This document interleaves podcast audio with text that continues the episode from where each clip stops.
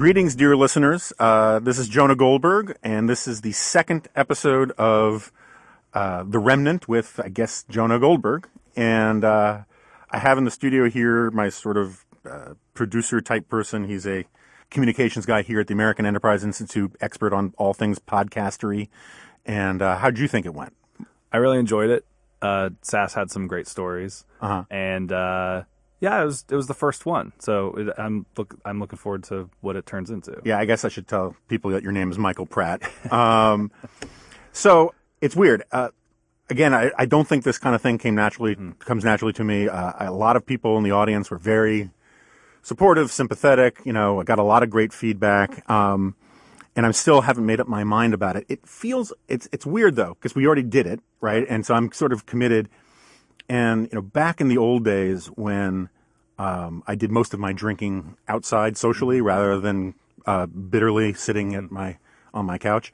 Um, uh, I used to live in Adams Morgan, and a friend of mine turned me on to the spicy Jamaican beef patty at 7-Eleven at three in the morning. And uh, for those of you who don't know, and I congratulate you on not knowing, they're absolutely delicious small pockets of, of bacterial death and meningitis, and they're horrible things, right? And It reminds me of the Cuban sandwich I used to get at Trinity Deli outside Catholic University. Best Cuban sandwich in the city, but I don't know why that was Yeah. the case. Well, there was something special about this because it would soak up the extra booze in you because it was just so full of grease, right? And, um, you know, it would leak grease down your arm the same way uh, blood would leak down an arm of if you held up a severed head, right? I mean, it was just disgusting. And um, I would always have this sort of existential panic about the first bite, right?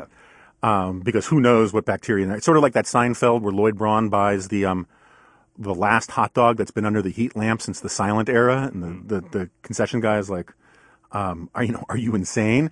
And um, but once you take the first bite, you figure, okay, it's like drinking from a public fountain in in New Delhi, right? If I'm going to die from this, I'm going to die from this. You're committed, right? I've crossed the Rubicon. You've burnt your ships. We're a go. And so this is the second episode of the spicy Jamaican beef patty that is this podcast, and we'll see how it goes.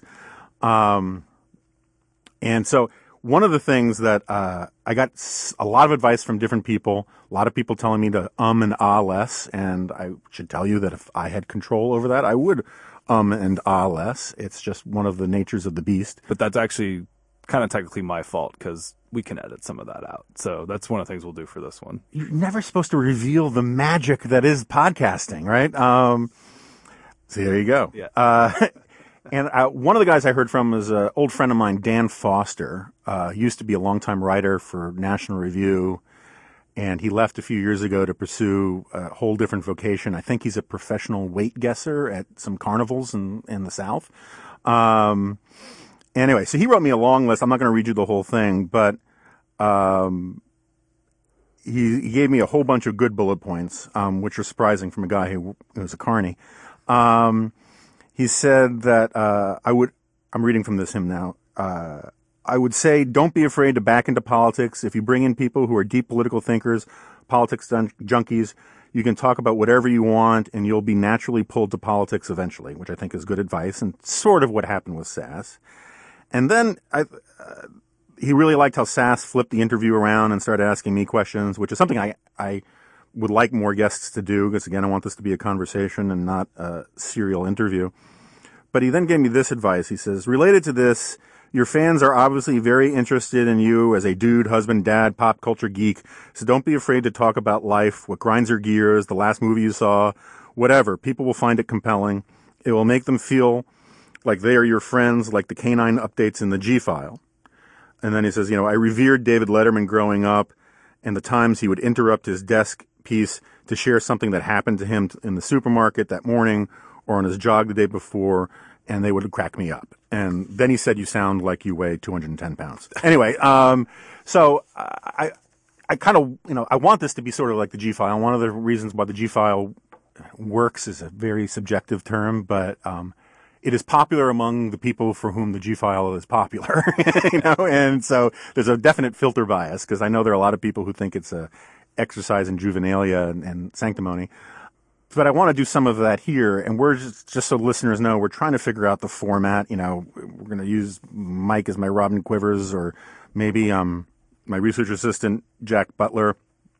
We'll let him out of the crate and let him do it. Um, but we just haven't figured any of that stuff out because for weird logistical reasons, I just kind of fell into doing this last week, and I still haven't put in any, any enormous amount of planning into it.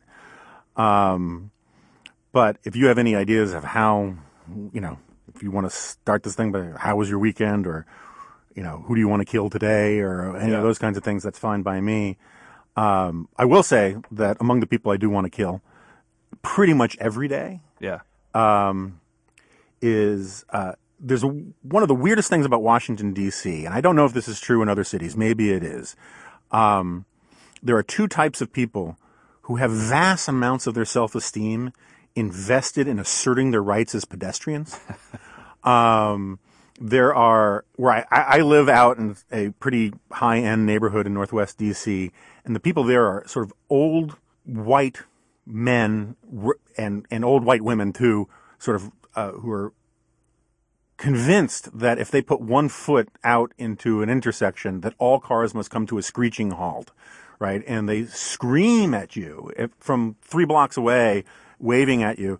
And then the other group, which you see mostly on Capitol Hill, are young black men who have the exact same attitude of, although what they'll do is they'll often sort of deliver they, they seem to get great satisfaction from stopping traffic cold. And um and i had it this morning i have it almost every single morning in dupont circle which is not a um a place that man was meant to drive in. And um i don't know what from whence it derives this obsession with it but anyway it was just it put me in a bad mood this morning Have Have you come up with a name for them? Because I think for the the ones in your neighborhood, we should consider calling them the White Walkers. well, you know, I don't want to. I don't want to racialize No, this. um, but you know, my neighborhood is full of. My neighborhood is one of the things that makes my neighborhood infuriating is that it's um. It, there's a stranglehold of of of old white liberals, um, who ruin a lot of Washington, and and I've called them for years the coalition against everything. Right. Any innovation is bad. Any new commerce is bad. Any new restaurant is bad. Any new podcast? Any new podcast is bad. I, it'll be a while before this podcast reaches them. um, and uh, so anyway, uh, I'm working on it. I'm going to try to figure out how to do this more artfully. Uh, I'm going to f- try to figure out how to do this uh, with more, um, you know, planned spontaneity and rage.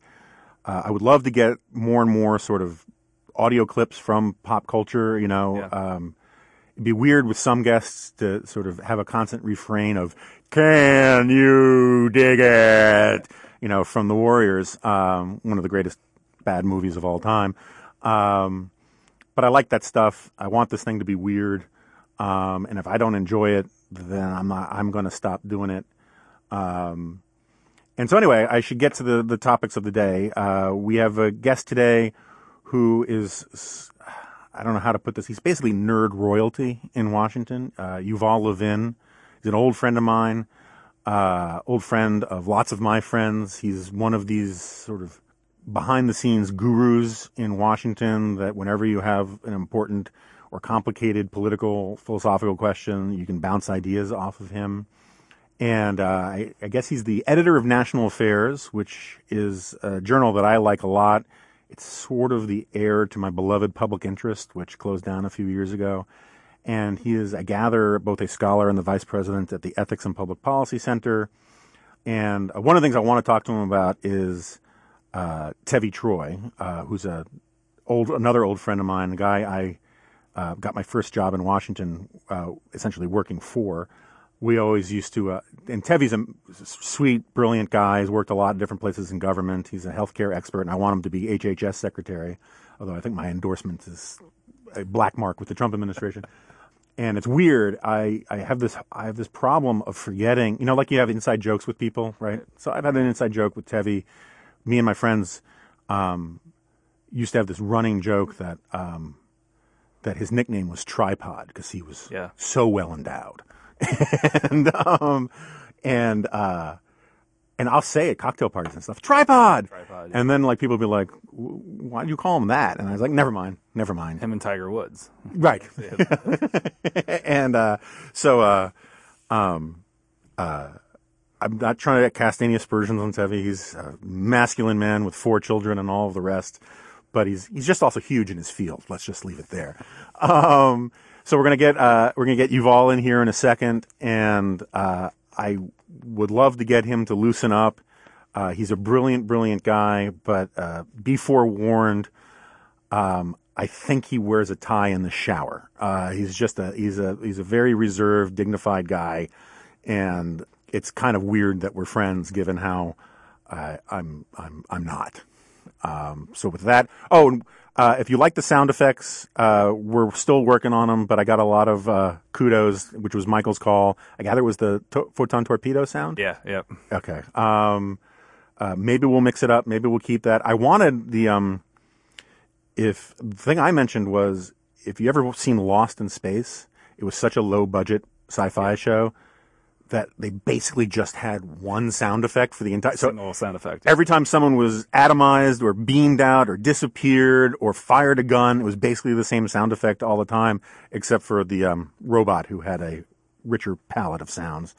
Um, Well, let, well, let's do this actually. If if you're an audience member, you're listening to this, and you have a suggestion for a sound effect, go to iTunes, leave us a review, and tell us what you think the sound effect should be in the comments. We'll take a look through them and review some of the the best answers next time. Does that sound good? Yeah, that's a good idea. Oh, and, oh, and that that reminds me. I gather that it's like really important to get good ratings on iTunes, five stars and all that kind of stuff.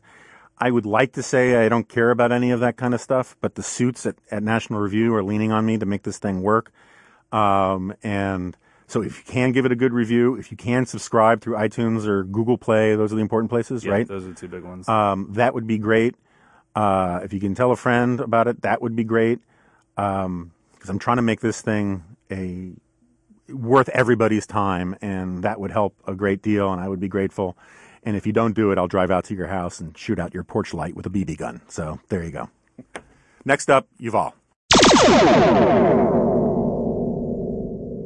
So I have in the studio um, Yuval Levin. It's Levin, right? Yuval Yes. Levin. Okay, because every now and then I pronounce it wrong. And uh, for people in, outside of Washington who don't know, uh, Yuval is a strange creature. He, um, first of all, doesn't tweet, which we can talk about. Doesn't have much to do with social media in any way, as far as I understand, right? I'm on Facebook to keep up with my nieces and nephews and such, but that's about it. Okay, and um, this is actually a good tutorial for for people who want to know how punditry works. Um, most, you know, most pundits, most columnists are not actually experts in anything. Um, and but what we do is we tend to rely on a handful of people who are experts on things, and those are the people we trust. And um, it varies by issue, it varies by topic. And Yuval is one of these guys who is sort of like, uh, um, I don't know if you if you ever watch The Blacklist. There's this guy uh, that James Spader relies on to hunt down people who actually just works at the DMV, and he's this weird, unpresupposing guy, but he's like this incredibly important figure in the entire world of of of uh, sort of illegal activity. Not sure how I feel about where this is going. Yeah, no, I know, but um, uh, Yuval is like the most famous, unfamous person in Washington. Um, he plays he, very much like my one of my sort of heroes, Irving Kristol, who never did TV. You do TV occasionally. I interviewed yeah. you on C-SPAN once, um, but you're a a behind-the-scenes intellectual more than you are a front man. I think that's fair to say, right? Well, I appreciate that. I'm no Irving Kristol, but uh, You're working behind on the it. scenes is right. I, I, I seem to recall that Paul Ryan, who we will talk about, I guess, once referred to you as um, our generation's Irving Kristol. So I'm not alone in making the comparison. That just is a statement on our generation. It's sort of like the uh, the uh, best gas station sushi in Alabama. Exactly. It's something, Right. you know. Um, building in Topeka. and uh, so anyway, Yuval is one of my, my favorite eggheads. He's uh, there's a debate about whether or not he could actually conceivably be smarter than Ramesh Ponnuru. Um, No, but no but great, greater intellects than mine would have to be the judge. That's the problem. We can't find judges or supercomputers that can figure it out. Um, I would like to see you guys compete on taking the SAT. Um, but anyway, uh, it's great to have you here. I've promised people that I'm going to get you to let your hair down. Ah, The problem is that you That- have to get that box out of the closet. exactly. what hair? So, where do you think where do you think we are today? I mean, how on a on a are you optimistic, pessimistic, suicidal? Well, I I think optimism is silly. Uh, I, I I would never want to be optimistic. I am hopeful, um, and the difference is optimism is just expecting good things to happen, and that's that's pretty ridiculous. But I think hope is believing that the resources are there for good things to happen, and I think that's very true about America. So I, I'm hopeful about this country. I think it would be crazy not to be. But there's no denying we're in a dark place, uh, especially in our politics, but really in a lot of ways in our culture. And our politics and our culture now are much too intermixed. Um, I think we're in a place where uh, it, it, it feels like we're in a moment of exhaustion. And especially in politics, both parties, the entire system, a lot of our institutions feel exhausted. They feel like they've spent themselves for a while and have not been replenishing themselves. And I think there's no getting away from that sense. And in some ways, the the Trump presidency is a kind of embodiment of that sense. It's it's like a it's like a kind of uh, living exhaustion, and it's hard to treat that as uh, as as any cause for joy. So you know, we're not in a great situation. But ultimately, I am hopeful, and you know, I, I, I, I think America has the resources to revitalize itself, and the challenge for us is to see those, to understand the problems, and to work to turn things around. Right. So uh, you and I both share a um, almost obsessive fondness for called federalism, subsidiarity. Yeah. This idea of pushing as much of politics as possible down to the most local level possible, and let people who have an actual connection to the issues deal with them face to face on the ground. Um, you wrote a great book about this called Fractured, Fractured Republic, um, which I've used a lot.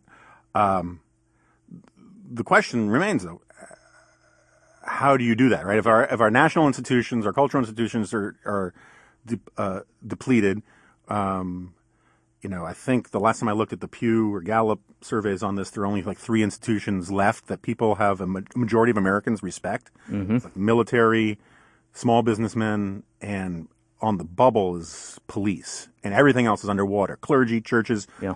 uh, schools. Um, the prescription of what's the problem I, I, or the description of the problem I'm, I'm totally on board with. How do you actually Yeah. restore civil society? Well, so th- this question, and, I, and it's nice that you put it in terms of institutions, which I think is the right term to put it in. This is the the next book I'm starting to work on is on the question of institutions and how Americans think about institutions. Uh, It, it seems to me that one of the first things we have to do is understand that what it means to think of our roles in life through the lens of institutions is to think about those roles in terms of obligations, in terms of commitments, and to see institutions not as platforms for ourselves to display ourselves on, but as as molds and channels, as as ways of forcing ourselves to take a kind of shape in in public life and associational life that makes us more effective and more able to work together. I think we've lost the knack for doing that in American life, especially at the national level, where everybody treats our institutions as platforms for themselves. That's one way to understand the Trump presidency. It's also a way to understand the Obama presidency. I think it's a way to think about a lot of what has gone wrong in Congress. Is members of Congress think of the institution as a way to get themselves more exposure and to uh, and as a platform for themselves. It's also a way to think about what judges who do judging wrong are doing wrong. What Anthony Kennedy is up to. It, all of it is a kind of failure to see that institutions are there to force us to take a kind of shape that can make us more effective. They're supposed to be formative. They're supposed to shape us. And the reason that we need institutions to shape us, I think, is the fundamental conservative truth. It's where conservatism starts from, which is that the human person, as he starts out, is inadequate, is a fallen thing. And in order to turn that raw material into uh, a, a functional citizen in a free society that expects us to use our freedom responsibly, we need institutions and we need to allow them to form us and shape us. All that's to say that I think the first step that has to be taken is a different way of thinking about what our institutions are for, and what life in a free society really is, a kind of intellectual step first and foremost. Beyond that, I do think it means empowering institutions that are working better, thinking about where there is success. We don't have now in American life a kind of sociology of success. We're very good at talking about failure. We're very good at talking about what isn't working, what's disappointing us, what's frustrating us. But we're not very good at talking about where things are working and how things are working. I think we need to be better at looking for those and at empowering them, and, and look for a politics that makes room for them and that that allows some authority to flow through them. But none of this is simple. It's not a recipe. It's not a public policy agenda. Certainly, uh, you know, I, I think it, it, requires a different way of thinking about what it means to be a citizen in a free society, and it would take a big change both for the left and for the right from where we've from where we've come to now. Yeah. So as, as you know, I've been working tirelessly for a couple years now on this mammoth book, and I don't want this podcast, at least not yet, to be sort of like Joe Biden's scalp and just nothing but plugs. But um, uh, the and as Jack, my research assistant, who's actually sitting in the studio, he's the guy in the leather onesie, um, will test. One of my favorite lines actually comes from Irving Kristol. Um, I've never been able to find it in Hannah Arendt, but he always used to quote Hannah Arendt saying, every generation Western civilization is invaded by barbarians. Yeah. We call them children, right? And so that's why I always thought I, I, the institution that matters the most, obviously, is the family, because it's the one that literally civilizes us from being the natural born barbarians we are into something like presentable human beings to the outside world, right? Um, and so it seems to me that all all the other institutions are downstream of that, and we do a very bad job of to talk about a successful family is instantaneously Yeah. judgmental. That's right. Right. And um, uh, and it is it is- the the way the left wants to talk about it is um, that family structure that there there are many kinds of family structure. No family structure is best. No family structure is better than any other. Um, and the way the right wants to talk about it is this pretty. I mean, with with some intellectuals notwithstanding, like Brad Wilcox is very good on this kind of stuff, but is a sort of judgmental Ozzie and Harriet kind of view. And I don't know that there's any real social space for something in the middle to talk about it. But I, I think we we should probably be clear about one thing. Like, why don't you define institution, right? Yeah. Because if you talk to uh, economists and developmental economists and these guys, they define essentially institutions as just simply rules, right? But Yeah. what we're talking about So, is something a little. On the one hand, there's a definition of institutions as rules. On the other hand, what you find in political science and in some of sociology, to the extent there is still such a thing as sociology, is something more like organizations. The way I would define institution, institutions are the forms of our social life. That is, they're the ways in which we actually act together. And sometimes that's rules, sometimes that's mm, organizations, but what it always is, is the actual content and form of social life. And form is important because I think what it means to lose our institutions is to be overtaken by a kind of informality. This is part of why I, I, I, I'm so worried about social media. I think social media are a set of informality machines. They remove the forms from around our social life, and so they leave us without structure. And in a sense, they're built on a kind of mistaken uh, metaphor about what's wrong with with American social life and associational life, where they think we're too divided, and so we need to just connect people directly. And like like society is a big open space, and everybody needs to hold hands. But what's actually missing is structure. What we need is not so much ways of connecting individuals as ways of structuring our interactions. The family does that, the the free economy does that, government institutions do that, educational institutions do that, and they each do it in the service of a particular social good and in a way that forms the people in them. So that they don't just perform that good, they perform it in a way that makes the people doing it more responsible. So we we always talk about losing faith in institutions. What does it mean to actually have faith in an institution, right? It's a sort of strange thing. I think we have faith in an institution when we take it to form people to perform a service responsibly. And so, for example, we don't just want the, the bank to keep our money. We want to trust that it will do it responsibly and in a way that we can trust. We want to trust lawyers and doctors. We want to trust the military. We want to trust politicians. and we expect the institutions that they work through to enable us to trust them. We lose faith in institutions when they lose the ability to form people that way, when they're not formative anymore. Sometimes when they just actively fail, when you know when a member of the clergy abuses a child, that's an assault on our sense of what the, the institution ought to be. But a lot of times now in American life, they they fail even to ask us to trust them. They don't approach their own purpose as building trust. People within the institutions see them not as formative, but as performative, as I say before, as platforms for themselves. And when that's all that the university is, say, is just a place to display your virtue and not a place to be formed into a thinking person, when that's all that Congress is, is just a, a, a place to show yourself off so you can later on get a cable news show, rather than the legislative institution at the center of our constitutional system, then it's impossible to trust them. We don't trust them because they're not asking to be trusted. I think you see that now in our political institutions, you see it in journalism, you see it in the professions. And it leads to a loss of trust because ultimately we have a set of institutions that are not even asking to be trusted. So it's funny. I, I kind of, I mean, I agree with all that, but I kind of also see it as a slightly different, from different perspective. I think, um, how to put this, the the role that institutions play is uh, one of, one of the things I truly believe, and we can argue about it or debate it, but um, is that the essence of modernity, right? The essence of capitals, capitalism, liberal democracy, the why it all works, is the triumph of the division of labor, mm-hmm. not just in economic form, but uh, in mental form.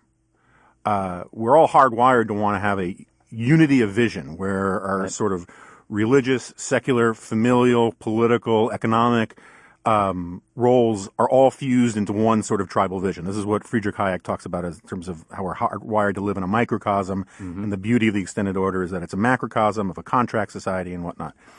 And so uh, the reason why I think one of the most important roles that institutions play is that they are different sources of meaning, right? They, we are human beings more than anything else, we crave meaning for a, a place to, other than maybe food and oxygen, right? Um, uh, of uh, an attachment that gives us a sense of earned success, a sense of belonging, a, sort a sense of who our identity is. And the problem is, is that when you lose institutions and you lose that role, that formative role that you're talking about, um, you know, it's, it's what Robert Nisbet used to talk about the quest for community, right? right? You, in the same way you don't lose your sense of hunger or your sense of eyesight, um, you don't you lose your instinctual desire for a sense of community, and you start looking elsewhere for it. And I think one of the secrets of the Democrats' success for a very long time is that they're better at selling people on the idea that they can get meaning from the federal government. I think it's fool's gold. It's not true. It doesn't work.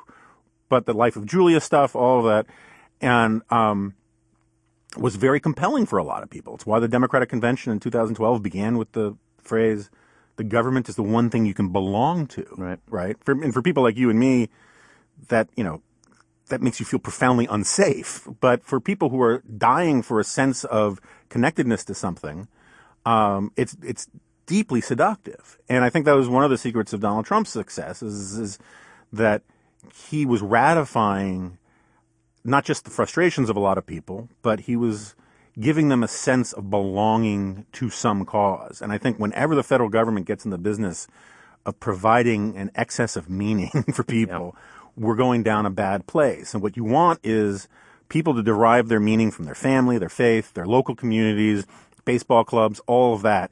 And when those things don't provide a sense of meaning and a, and a sense that you need to have make some level of sacrifice for the good of those institutions, which is a part of that formative right. thing, um, then they do become platforms for people to sort of indulge self-expression, or they cause people to sort of look elsewhere to find these sources of meaning, which, like, look, Facebook just doesn't work as a great yeah. source of community, right? A virtual community is just a pallid substitute for an actual community. Um, and that's why you get the nationalization of politics, mm-hmm. this sort of sort of ecstatic Schadenfreude of if our success depends on your pain and suffering, right? Your tears are delicious politics.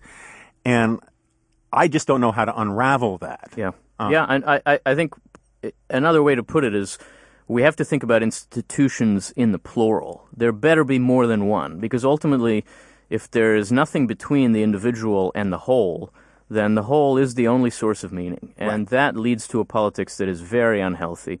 And as you say, in a sense, classical liberalism exists to avoid that outcome. And part of what you see when institutions fail in society is a, is a kind of return to that way of thinking about politics. I think the last election was a was a contest between two ways of thinking about how to be unified. It was a very divisive debate between two forms of unity, and both of them were, in a sense, nationalistic. They were nationalistic in different ways, but they both were speaking to the fact that there are not enough ways of finding meaning and finding solidarity and finding unity between the individual and the state. And they offered a kind of sort of right wing and sort of left wing version of how the state can provide us with that sort of unity, or this, the community as a whole, or the nation as a whole. And, you know, n- neither of them is quite crazy, but they, they both are symptoms of a problem. They're not solutions to that problem. And I think the, the, the problem, one, one way to understand the nature of that problem is as a failure of institutions to do their proper job. And that really is one way to describe our condition now. If we think about what the problems are to be addressed, um, that's one important place to start. Uh, let's change gears a little bit since you brought up the, the term nationalism. Um, as you know, um, there is a uh, I wouldn't say fierce or intense. These are all friends of mine. Um, but there is a there's a robust debate within the pages of and the screens of National Review yeah. about nationalism versus patriotism, right? And my uh, colleague Ramesh Ponnuru and um, and Rich mm-hmm. Lowry, they wrote a big cover story a couple months ago called "For Love of Country," um, talking about benign nationalism and how na- and and in fairness, I criticize them for it, but in fairness, uh, National Review with John O'Sullivan and some others has been talking about yeah. cultivating a healthy form of nationalism for 30 years. And so it wasn't necessarily just lending aid and comfort to the MAGA, America First nationalism. It's something else. Uh, but I criticize them for it in that context. Um, but I'm also decidedly on the uh, patriotism and nationalism in the American context are different things. Mm-hmm. And uh, we should be talking about extolling patriotism, which is a creedal thing that's attached to certain ideals, while nationalism, particularly generic nationalism, um, um, is not. And anyway, where do you come down on all that? Well, I, I, it, it seems to me that it's important to see the ways in which this is more than a distinction of terminology. Um, and to think about really what the differences are. I think we're very fortunate as Americans to live in a country where the love of our own is also the love of the good, uh, where we, we are a creedal nation, but we are a nation. And in a sense, it makes it hard to draw this hard distinction between believing in the idea of America and loving this country because it's our country and its people because there are people. I think both of these things are necessary and both of them are valuable. And in some ways, that's what, what Rich and Ramesh were trying to get at, it seems to me. We, we can't, though, discount the dark sides of nationalism and what it brings with it. And, you know, the, the, the reasons why it tends to be embodied by shady characters and people who make us uneasy.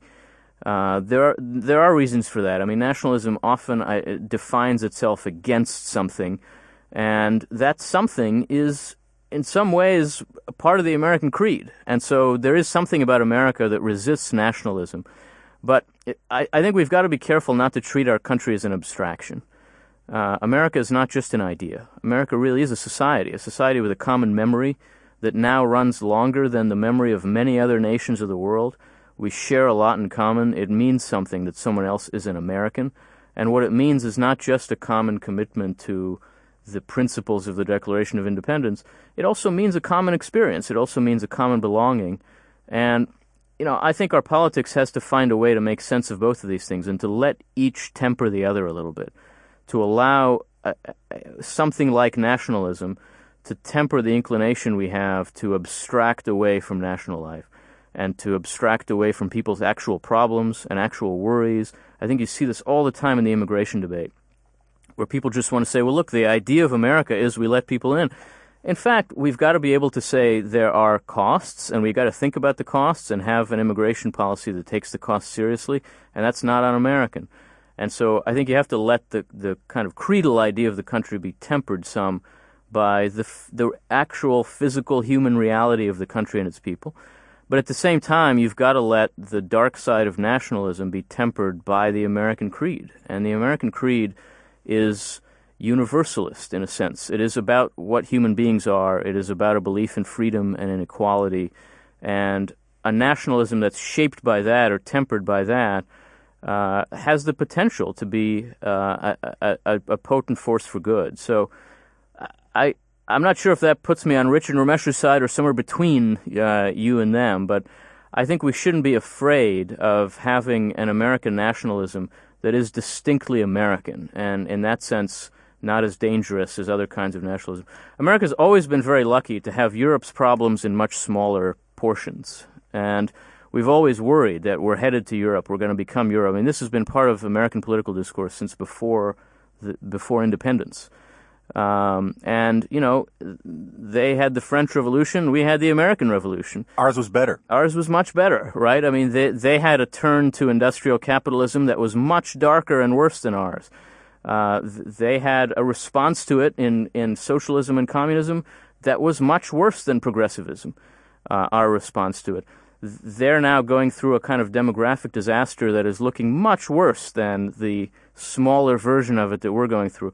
Americans are lucky. We're lucky to begin with just by being Americans. And I do think it's possible for us to have a, a, a, patriotic American nationalism that doesn't have all the dark sides of European nationalism. But that can only work if we're alert to those dark sides, if we're conscious about it and thinking about it. Yeah, I, I don't disagree necessarily with any of that. Um, my problem with the benign nationalism that, that, that Rich and Ramesh put forward, um, you know, and one day Maybe I'll actually have them on this podcast to talk to them about it. I'm just not sure. Uh, you know, National Review has a podcast called The Editors, which I've never been on, nor have I been asked on. So we'll see. Um, um, but my problem with benign nationalism is that all the work is being done by the word benign. Yeah. Right. Uh, who's afraid of benign cancer? Right. I mean, it's it's benign is the doing the heavy lifting there, and uh, to me the the I agree with you. Look, I think it is it is absolute folly to um, say that if you believe in patriotism, you don't instead of nationalism that you don't believe in the nation. Right. Right. I mean, uh, this is a nation. Uh, you know, uh, the whole idea of nationalism comes out of Romanticism in the early 1800s.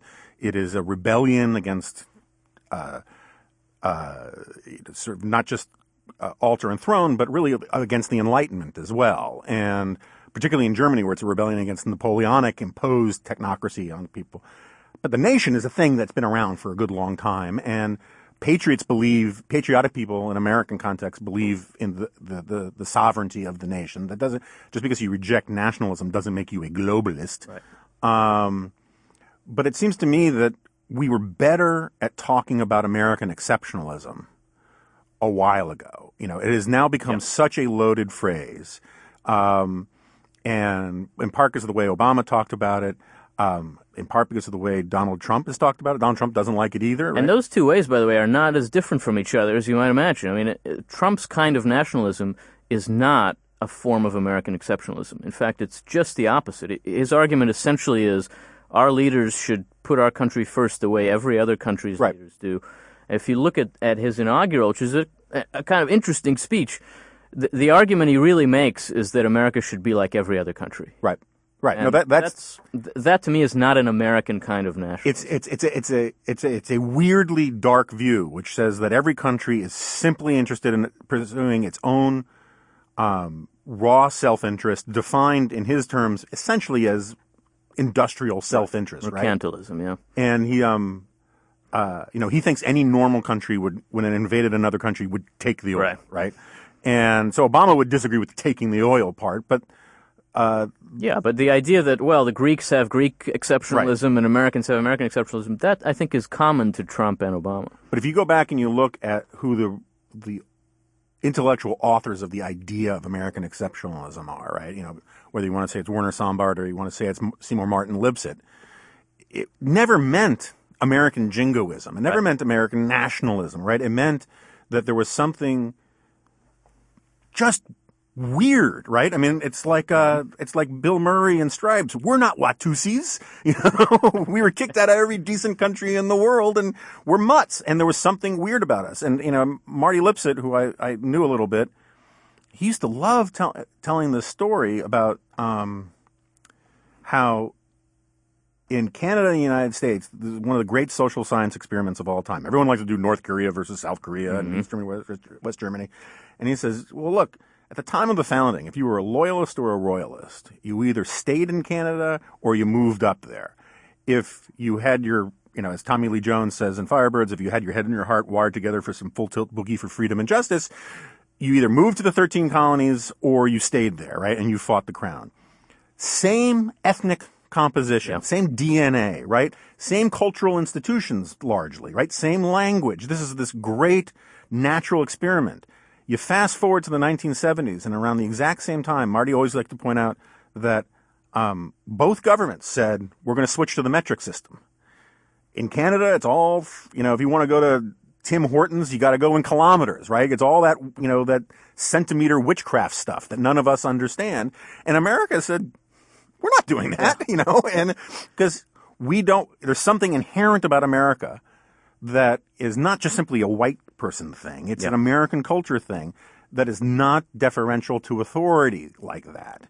And that we don't ask a sort of by your leave from the centralized government. And that to me was always a big part of what American exceptionalism was. And, um, it seems to me that nationalism, any conception of nationalism runs counter to that, right? Nationalism, by any, any, almost any definition of nationalism, the significant moral and political entity is the group right? right? They always claim, like populists always claim to represent all the people. Yep. Nationalists always claim to whole, represent the whole nation. They never do. They only re- represent one segment of it. And in the American exceptionalism patriotism scheme, the fundamental political and moral unit of politics is the individual, right? The hero in the American story is always the man who stands up to the mob, not the mob itself. And the problem with the rhetoric of nationalism is it elevates and glorifies the mobs and the mob in ways that I do not like. Yeah. And I always, I've always argued, and Jack can attest because I he's sick of hearing me say it, that nationalism, a little nationalism, is healthy, right? You need some sort of bond to hold us together, create social solidarity, a conception of the, who we are as a as a nation. Um, but all poisons are determined by the dose, right? And so my favorite holiday is actually Thanksgiving, mm. which is the most nationalist holiday we have, right? It predates the founding of the country. It has nothing to do with the Constitution. It has nothing to do with our politics. It's essentially thankful to God for the soil, right? And the providence of being able to live here and how good we have it. And there are no gifts given. There's nothing, there's no merchandising to it or very little. The best stuff is basically drawn by your kids with you an outline of their mm-hmm. hand and they make it into a turkey. And I love that stuff. Um, but when you start trying to come up with political notions of nationalism, they have to be exclusionary, and they and the internal logic of nationalism has no limiting principle other than patriot American patriotism, the yep. creedal stuff, right. right? I think that's right, but we're also we're we're in a we're in a moment now when the idea of nationalism is especially confused because nationalism can be both a you can think of nationalism in opposition to localism, as say Teddy Roosevelt did. That's what he meant by the new nationalism, is a centralization. You can think of nationalism in opposition to globalism, as as I think most people use it now on the right tend to think, so that nationalism can be both a form of particularism and a form of universalism. And in fact, it is actually both of those things. It, it looks for a kind of middle ground between them, but we emphasize different different facets of that at different times. I think we are in a moment when what most people mean by nationalism is not globalism. Um, and in that sense, it's the kind of first step in the direction of an individualism. And I think that can be healthy. It can be healthy, but it isn't by itself healthy. And it, it can never be separated, as you say, from the sense that we are defined by the larger group, by the larger whole, most fundamentally. Obviously, we are defined by the larger group. There's no getting around that. The question is, where does it start? Where does it begin from? And for Americans, it's always started from individualism. This has enormous upsides. It also has some downsides. I mean, it is why we are resistant to thinking about institutions, for example. And It's why we're so violent. I mean, Marty Lipset Yeah. said explicitly it's a double-edged sword. There are a lot of bad things that come. This this thing where we started, we were talking about self-expression and platforms. Right. You know, I think it was James Q. Wilson who said the history of the Enlightenment is basically this tension between self-discipline and self-expression. Mm-hmm. And America has a lot of both, Yep. right? And though self-discipline seems to be shrinking, and self-expression because Facebook and Twitter and everything else seems Yeah. to matter more. But that's part of the America. I, I've never I mean, I love America for what it is, and I love American exceptionalism because I, I, I I'm willing to take the trade-offs. But I've never seen American exceptionalism as discussed by people who actually know what they're talking about to mean sort of the Chestertonian, you know, my country drunk or sober stuff, right? That's not what it really Exactly. means. No, I think that's absolutely right, and and that th- that's the sense in which we have to temper our nationalism by actual Americanism, which isn't fundamentally nationalism. And look, this debate gets out of control very quickly. I mean, the fact is, the, the debate as it's happened, and especially because it's been driven in part by the Trump phenomenon. I mean, at some level, this has been imposed on Trump, uh, like almost everything else about what we think of as Trumpism.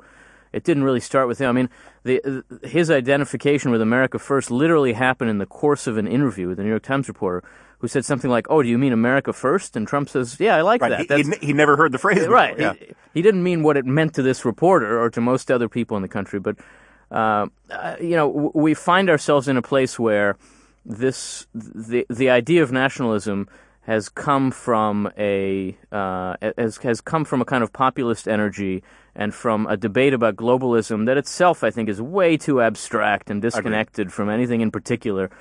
Um, and so you know it's it's inherently confusing, but I do think it's important to avoid the pure America is an idea line of argument, which does sound to a lot of people in the country like you're saying, well, ultimately we're working in the service of this abstract principle, and that means whatever you know. That means open borders. That means Right. Which trade nuts. without concern I- for you. That just can't be what we actually mean, and I don't think it's what many people do mean. I, I agree with that entirely. But since you're, we've gotten pretty abstract, we don't have that much more time. Uh, let's do a little rank punditry. Um, first of all, I think it's fair to say that you're close or have been close to Speaker Ryan in the past. Mm-hmm. Uh, w- maybe currently, you know, whatever. Uh, Who knows? who knows? Um, uh, did you happen to see any of his interview with, with Sean Hannity about about Trump and I, I saw some of the I saw the, the the pieces of it that ended up getting sent around. I haven't seen the whole thing. what was your uh, impression of all of that? Look, I, I think that um, I think Ryan finds himself in an extremely difficult situation where he has to find some balance between serving the interests of the institution that he runs and the members of it, um, and advancing something like his vision, which I think is very different from Trump's. Um, I, I do think he goes too far in defending Trump and in advancing the case that, well, his heart's in the right place and he's really trying to achieve what I'm trying to achieve. I, I think something more like even Mitch McConnell's approach to this, which is just to say, this thing's happening. What can we do about it? Let's try to make the most of it. Is is is closer to the way I think about this. Um, Ryan's found himself in a very challenging situation. I don't know how any of us would handle it, but uh, I certainly have my criticisms of how he's chosen to handle it. Um, we are both friends with uh, a, a titan in his field, a giant um, among men, uh, Tevi Troy. Uh-huh. Uh, for listeners who don't know, my f- when I first came to the American Enterprise Institute, where we're recording this right now, uh, in the very early 1990s, I got a I interviewed for a job to work for a guy named, guy named Ben Wattenberg, and one day I'll tell you stories about him. And um, he had a young, scrappy research assistant named Tevi Troy who was heading off to graduate school, and um, I agreed to be an intern in training for uh, the research assistant job, um, and I worked with Tevi. And I, so literally, I think Tevi's my oldest friend in Washington, and um, he is a uh, he's a mensch. Um, you worked for him at the White House. I did, yeah. He was my immediate boss at the White House, so he was the president's deputy domestic policy advisor when I was there. Um, and really was a kind of mentor in a lot of ways and has remained a, a, good friend since then. After the White House, Tevi was Deputy Secretary of HHS for a couple of years. and um, Which brings us to the, the pressing issue of this, yep. this, this this prairie fire we're trying to light in the country to get Tevi to replace Tom Price as HHS secretary. Yeah, I think we've persuaded up to three people that this is a good idea. oh, I think it's in low double digits at this point. Ah, well, um, and uh, uh, you know, as you said, optimism is foolhardy, but hope springs eternal. Yeah, we should hope that someone like Tevi, and especially hope that Tevi uh, could become Secretary of HHS. It may be too much to hope for, but I think he'd be great. I figured we should just check that box, you know. Yeah. Um, and uh, what do you think is going to actually happen in, say, the 2018 midterms and all that stuff? I have no idea. I, have I've never been a big fan of, of making election predictions, and this last election especially cured me of any desire to make them. Um, you know, I, I, I, think you'd have to say that um, the, the the greatest good fortune the Republican Party has is the Democratic Party, and vice versa. And this will be a contest to see who turns off more people and helps the other one win. Um, do you think tax reform, in any serious shape, gets passed? Yeah, I think something gets passed. I think what gets passed will be less ambitious than what they're trying to do here. I think getting rid of the state and local tax deduction is going to be practically impossible, and if they don't do that, then they'll have to have a much smaller uh, set of tax cuts and reforms. But I think something will pass next year. Um, so this is the second uh, Remnant podcast, and in the first one, I asked Ben Sasse. Uh, I learned a lot from that first one uh, about the games they play in Nebraska with P. Yes, yes. Well, I'm a better man for knowing. I got this advice that you should always come away with a podcast with one key takeaway. Yeah, I think for a lot of people, right. Uh, avoid feeling... the cornfields. I was going to avoid them already, but now there's really. um, I always knew there was a reason why the children of the corn smelled funny, um, but one of the things I asked him was, "What is like the weirdest thing about being a senator?" Mm-hmm. Right? Mm-hmm. You're a think tank guy. You work, um, despite my pleadings for you to come to the American Enterprise Institute you work at the Ethics and Public Policy Center, uh, a a uh, widely respected, though shabby by comparison, think tank with chickens running around the hallway and. Um, uh, you know, and blinking fluorescent lights rather than the palace that we have here at AEI. I'm just a simple think tanker, Jonah. this is all too much for me. So, uh, what would you say if, if, someone said, you know, what was one of the weirdest things you learned from your time being in Washington, either working at the White House or in think tank world or whatever? Yeah. Well, I would say uh, working in Washington, especially in government, but also out of it, has totally cured me of any ability to ever believe in conspiracy theories. I think the the most important thing to know about Washington is that nobody knows what they're doing, and that that's weird in the sense that you always want to when you follow politics, you read stories in the form of narratives of this is the plan and that's what's happening. And you know, when I was uh, when I worked for Newt Gingrich, uh, I was 21 during the the impeachment of Bill Clinton. I would ride into work on the metro and would read about all the plans that Republican leaders have and how they're going to do this and then that. And I'd get to the office and it was just like people running around screaming, what the hell's going to happen next? No one knew where this was going at any point. Um, and really, it, in a less intense way, that's what things are like all the time. Um, and so I, I, have lost the ability to believe that anybody's thinking 10 steps ahead and, uh, and, and has got, got this thing in the bag and whether that's the president or Congress or Russia or whoever, that's really not what's going on. Uh, and I, I think you you get smarter about watching politics when you come to the realization that it's it's not House of Cards. It's maybe it's not quite Veep, though these right. days it sort of is. Um, but it's definitely not House of Cards. It's it's funny you bring this up because this I make a very similar point often.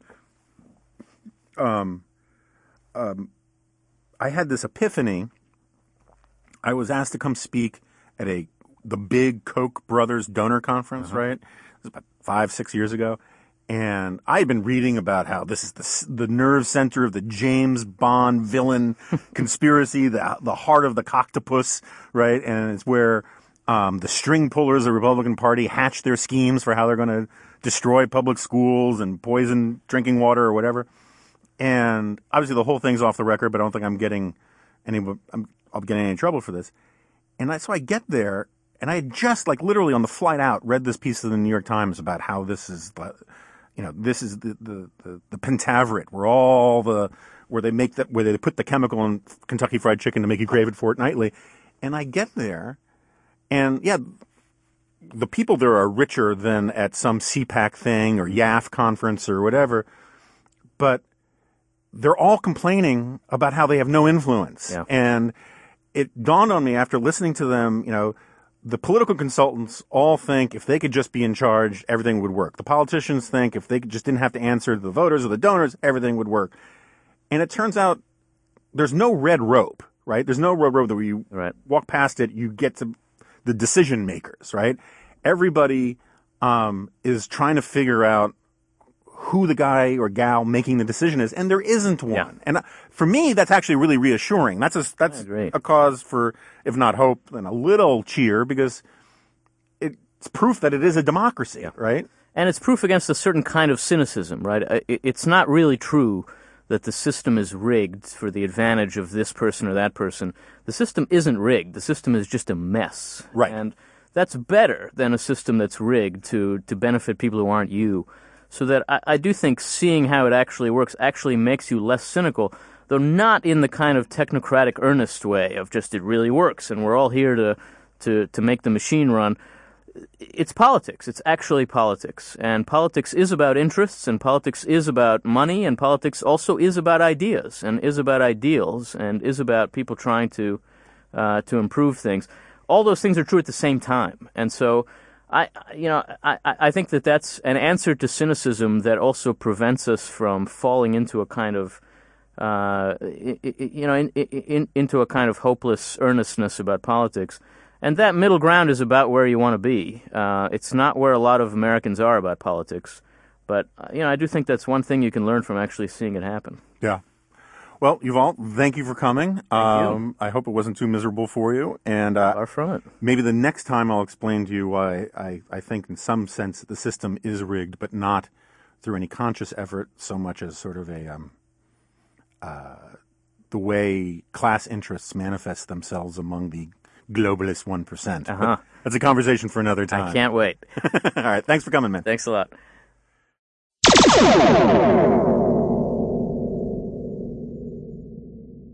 All right, so Elvis has left the building. If by Elvis you mean a short, nebbishy, super genius Jewish intellectual by the name of Yuval Levin, I want to thank him for coming. I want to thank you for listening. Again, please tell your friends and enemies to subscribe, give it a good rating on iTunes. And uh, if you have any extra cash, just send it to me, uh, care of National Review. That would be great too. Tune in next week where we'll do something else different. Thanks.